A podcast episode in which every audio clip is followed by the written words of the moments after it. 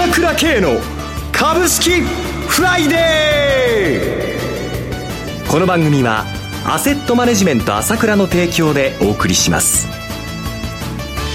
皆さんおはようございます。進行役の浜田節子です。朝倉慶の株式フライデー。今日も株式投資をする上で重要となる注目ポイントを取り上げてまいります。パーソナリティは、アセットマネジメント朝倉代表取締役、経済アナリストの朝倉慶さんです。朝倉さん、おはようございます。おはようございます。どうぞよろしくお願いいたします。ますさて、今週のマーケットは朝倉さん、どのようにご覧になってらっしゃいますか？そうですね、はい、先週がひどかったからね。えー、一変しましたよね。ここまで日経平均株価5日続伸となってますけれどもね。先週は下げっぱなしだったじゃないですか。はい。どうなっちゃうのっていうのは今週また上げっぱなしでね。えー、やっぱりアメリカもね、特に FOMC っていうかね、はい、あのパウエルさんの講演があってからガラッと変わってね。ハト派的な見解示してましたけどもね。そうですね。まあ27ドル、昨日の取引が下がったもの、まあ600ドル以上上げた後ですからね。はい。全く問題ないということでね。えー、えー、今年2番目の上げでしたもんね。そうです。非常に堅調になってきて、ここで、はい。米中首脳会談はどうなるでしょうかと、はい、いうことに臨んでいくということになりますよね。大きなポイント控えてますけれども。そうですね。はいまあ一応今の大方の見方ですと、ウォール・ストリート・ジャーナルなんかでも報道されてますけれども、一応まあ、休戦状態っていうか、まあとりあえず、この来年のね、えー、3月ぐらいまでに、この、ある一定の宿題を出して、これとこれとこれこれと、それをまあ協議するというようなことになるんではないかということですが、まあ蓋開けてみないとわかりませんけれども、はいただ、どちらかというと、ポジティブに動く可能性の方が高いと思う。なまあ、弱気にずっと相場が傾いてましたから。はい。えー、で、まあ、ペンサーの発言があったので、やっぱりかなりやはりね、やはり米中関係なら簡単じゃないと。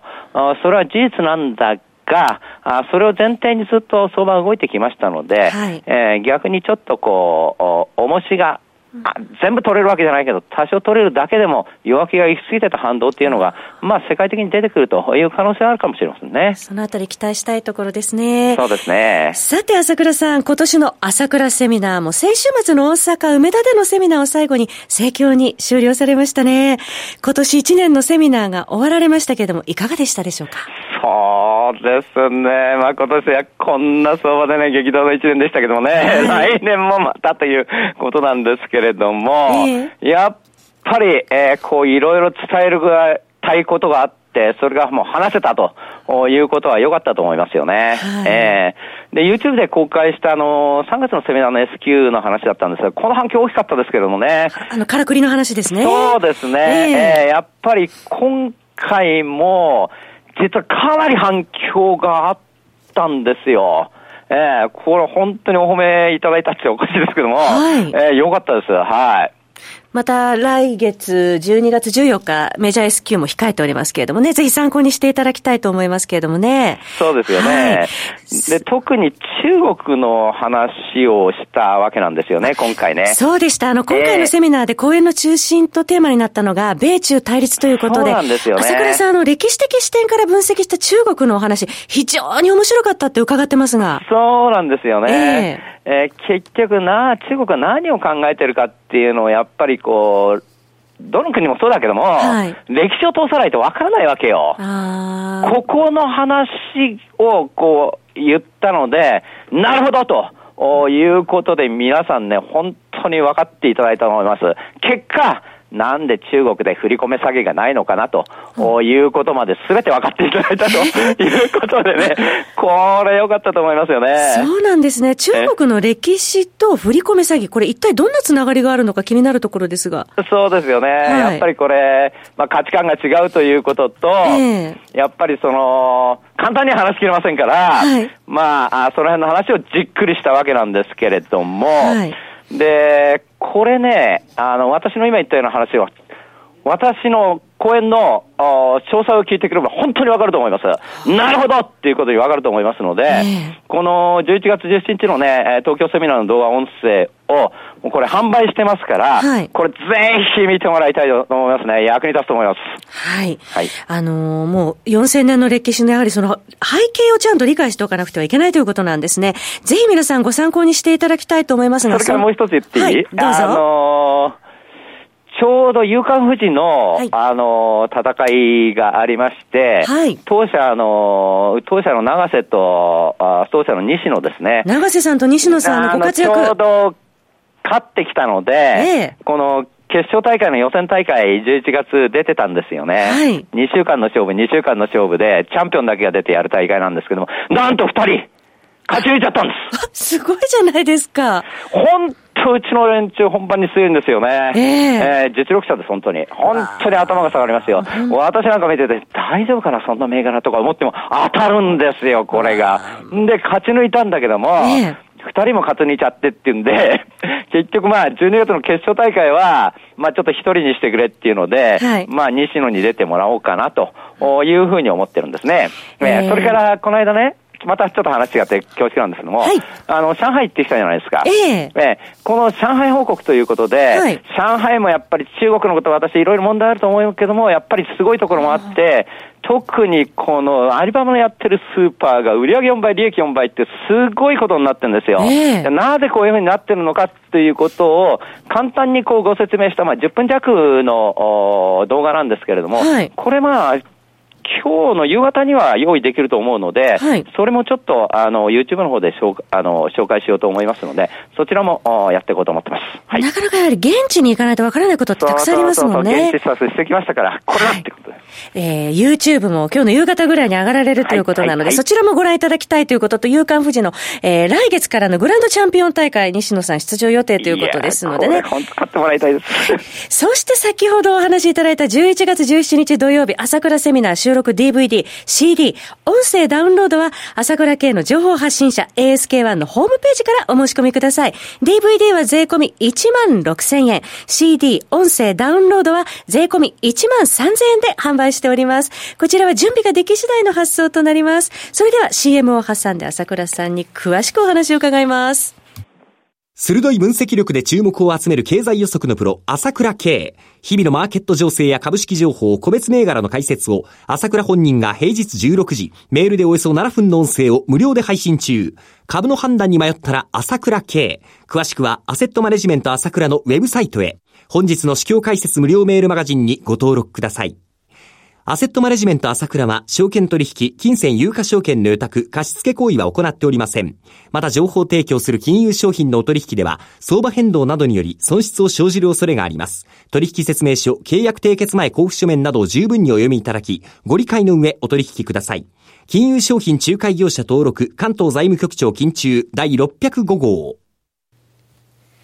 さて、朝倉さん、オープニングで、あの、このところの売られすぎの反動がこれからマーケットに出てきてくるのではないかというお話ありましたけれども、まあ、そのあたりの需給の関係ですとか、えー、背景などについて伺っていってもよろしいでしょうか？そうですね。弱気が過ぎるっていうことは、やはりこれはみんな弱気っていうの自分たち思ってるでしょうけども、はい、数字でもはっきり出てますから、空売り比率の40%超えっていうのが、これ43営業日続いてまして、これは史上最高ですから、それだけやはり弱気、その売りだけじゃなくて、余計な売りが出てる状態でこうなってて、それが手が出ない。しかも、外国人投資家はだいぶ、こう、新興市場なんかにもだいぶ入ってきて、シェアが高くなってたんですよね。そこに持ってきて、個人がこう弱っちゃったところ、売り叩かれてると、はい、いうことで、売り物がないのに売り叩かれてこういう状態になってると。いうことなんで、はい、この辺がこう、行き過ぎてると、みんな弱気になりすぎてると。いうことがありますので、はい、こうなると何かのきっかけにということはあると思うんですよね。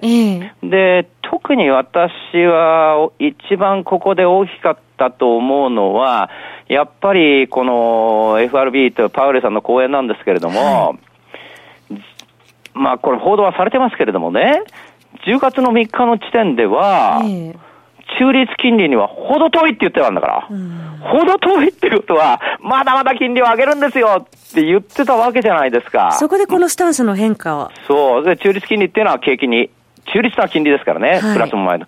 ところが、この間の講演で、3日前の講演では、中立金利に近づいてるって言うんじゃないですか。えー、どこが変わったのこの1ヶ月半でって。みんなアメリカの指標は好調な指標でって全然変わらないじゃないですか。はい。何が変わったのって。なんでいきなりこんな変えちゃうのって。株でしょ？株が下がったってことだけでしょ？そこだけですね。そう。それだけで FRB はこれほど変わるんですよ。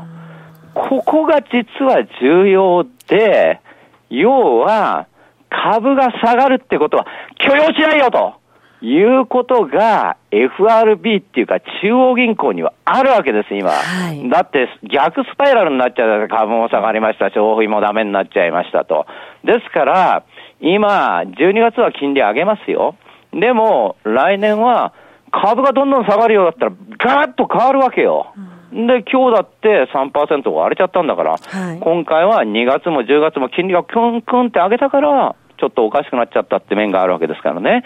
この辺がやっぱり中央銀行は常に我々投資家の味方なんだなと、常にって言っちゃおかしいけども、えー、株が下がると味方なんだなということは頭に置いていいです。今、あの、FRB のお話でしたけど、一方国内、日銀に関してもやはり同じことが言えると思ってよろしいでしょうか？日銀も目立たないけど、やはり投資家の味方です。で、結局ね、まあ、その前、いつもしつこく言ってますけど、中央銀行で株買ってるのはみんな、まあ、中国は別として日銀ぐらいだけれども、はい、これでもう10月あれだけ下がって、まあ、11月もパッとしない相場ですから、結構買ってたわけですよ、日銀が。えー、そうしたところが、もう、枠の6兆円を超えてしまいそうじゃないですか。はい、もういくばくもなくということで、12月買えるのかなっていう感じなんだけれども、私はちゃんと買ってくれると思います。臨機応変にやっていくという、ね、やると思います。要は、日銀も同じ。今までのスタンスをちゃんと貫いて、ある程度の水準から下がったら買いますよと、株の買い支えというのはやってくれると思います。これは日米ともに今の状態で常にこう中央銀行は助けてくれるんだなと。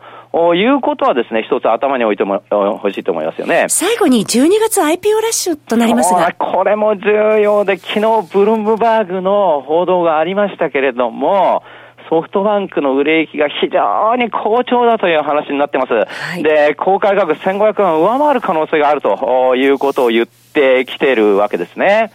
で、2兆5000億もの、これ、あの、売り出しなんだから。そうそうそう。それがこれだけさばけるっていうことは、やっぱりね、はっきり言いまして、新規資金が入ってきてるから、ここの地点でもうブック始まる前に、こういう風になってるわけだから、これはもう活性化する大きな機会になりますから入ってきてんだよ新しい金も入ってきてんだよまあ、そこも頭に置いていいと思いますよね。好材料もあるということですね。そうです。はい。そろそろ番組もお時間が迫ってまいりました。お話はアセットマネジメント朝倉代表取締役経済アナリストの朝倉圭さんでした。私朝倉圭が代表を務めますアセットマネジメント朝倉では SBI 証券楽天証券証券ジャパンウェルスなどの口座開設業務を行っています私どもホームページから口座開設していただくと週2回無料で銘柄情報を提供するサービスがあります。ぜひご利用ください。それでは今日は週末金曜日。頑張っていきましょう。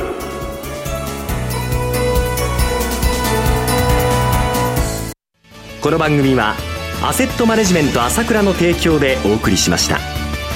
最終的な投資判断は皆様ご自身でなさってください。